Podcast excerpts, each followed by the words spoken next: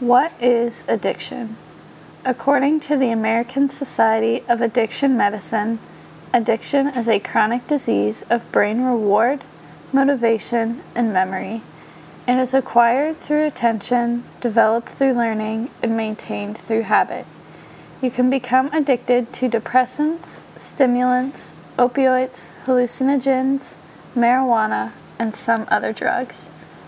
Some of the criteria needed to be diagnosed by the DSM 5 include substance taken in larger amounts over a longer period than intended, persistent desire or unsuccessful efforts to cut down or control substance use.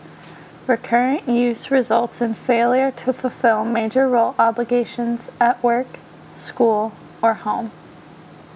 As you use more and more of your substance, you start to build up a tolerance, meaning you need more of the substance to get the same effects. After taking the drug for so long, your body becomes dependent on that drug, expecting to get what it normally does. When you don't get that high, then your body will start going through withdrawal.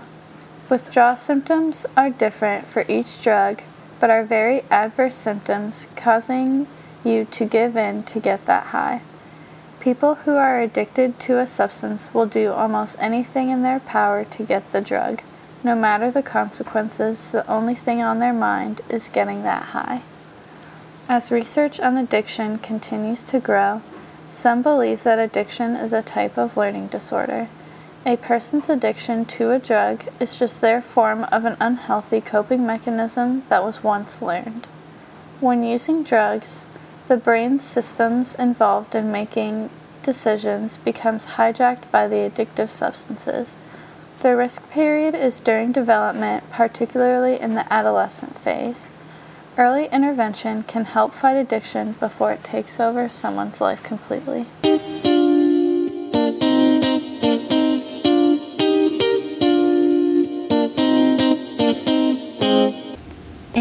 Recent interview, they interview a guy named Ken Seeley, who's a TV host for a show called Intervention.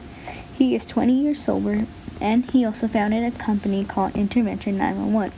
In this interview, he talks about how genetics and the environmental influence have an impact on the family and the addicts. The question asked was, why is it common to see multiple family members suffering from addiction? He responded with, The family environment plays a major role on how addiction runs in the families. For example, if there's an addict in the family, how the family behaves during the time can either help the person with the addiction or not. Many families are in denial of how their behaviors support the person's addictions. Another question asked was how do genetics and environment influence addiction? Many families see addictions appearing throughout their generations.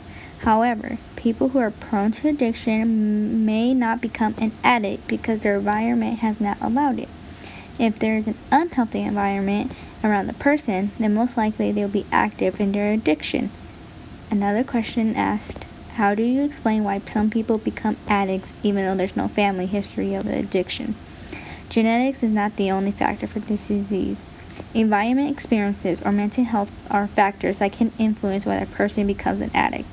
For example, a person who doesn't suffer from addiction, they can stop themselves from drinking too much because the cons outweigh the pros.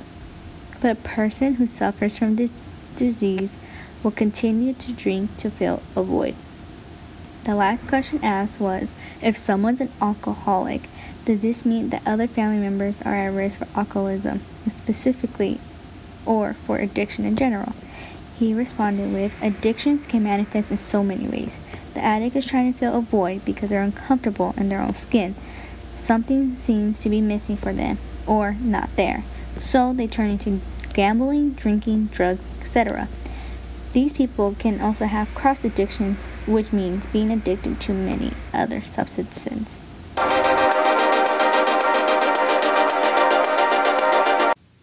There are many risk factors associated with addiction. First, genetic predisposition. If your parents or siblings have alcohol or drug abuse problems, you're more likely to as well. Using drugs at an early age also increases the risk of becoming addicted when you're older. That is a critical time for your brain as it is still developing and growing, so using drugs can negatively affect that. Comorbidity is also a big risk factor. Having other brain disorders such as depression, anxiety, or PTSD can increase the risk greatly. This is because the person is constantly feeling sad or worrying, and the use of drugs or alcohol can help them feel better and forget everything. A lot of times, drugs or alcohol are used as a bad coping mechanism. Environmental influences such as exposure to physical or emotional abuse or trauma can also increase the risk for addiction, again because drugs are commonly used as a coping mechanism. Now we're going to talk about the epidemiology of addiction. We already said earlier that addiction does have a genetic link.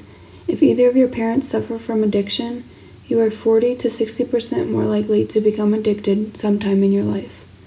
There can also be chemical differences in the brain that leave someone more susceptible to developing an addiction. There is a lifetime prevalence of any substance related disorder of 14.6%. This means that there is a 14.6% chance that sometime in your lifetime you'll become addicted to some substance. Again, addiction is often comorbid, so it's usually seen with people who have anxiety or depression. Now we're going to talk about some of the common myths and misconceptions about addiction. The first one is using drugs or alcohol is a choice, so if someone gets addicted, it's their fault. While trying the drug for the first time is a choice, once you're addicted, it's not a choice anymore. No one wants to be addicted to drugs, they just become dependent on them. Another myth is if someone just uses willpower, they should be able to stop. It is very uncommon for people to stop their addiction cold turkey. The brain is rewired and flooded with chemicals that signal pleasure.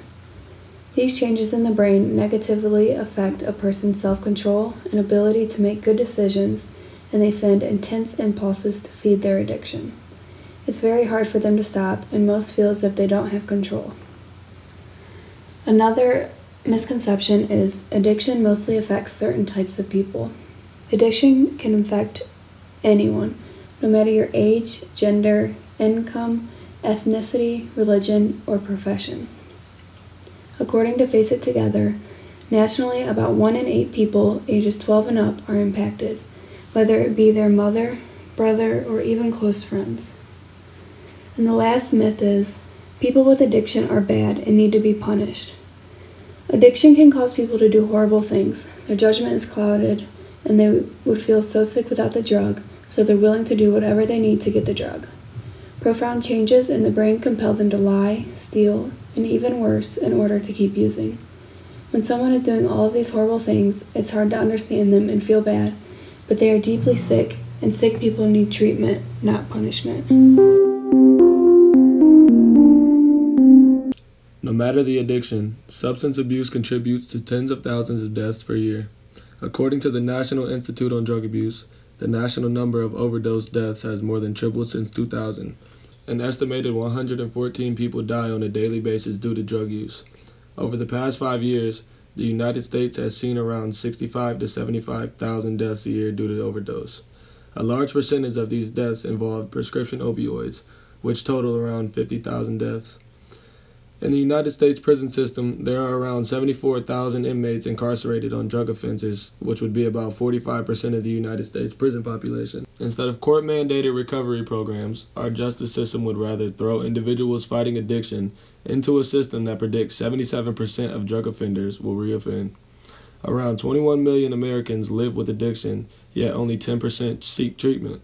For that 10%, there are only 14,000 treatment facilities in the United States. With over 2 million people currently receiving treatment for substance abuse, it is obvious there is a need for more treatment outlets for individuals battling addiction. Referring back to Maddie's comment on addiction being a learning disorder, I'd have to agree because addiction is not created by just an exposure to drugs, but it is a learned relationship between the timing and pattern of the exposure to substances. Therefore, addiction isn't necessarily a lifelong problem, and with the correct help, can be overcome and treated.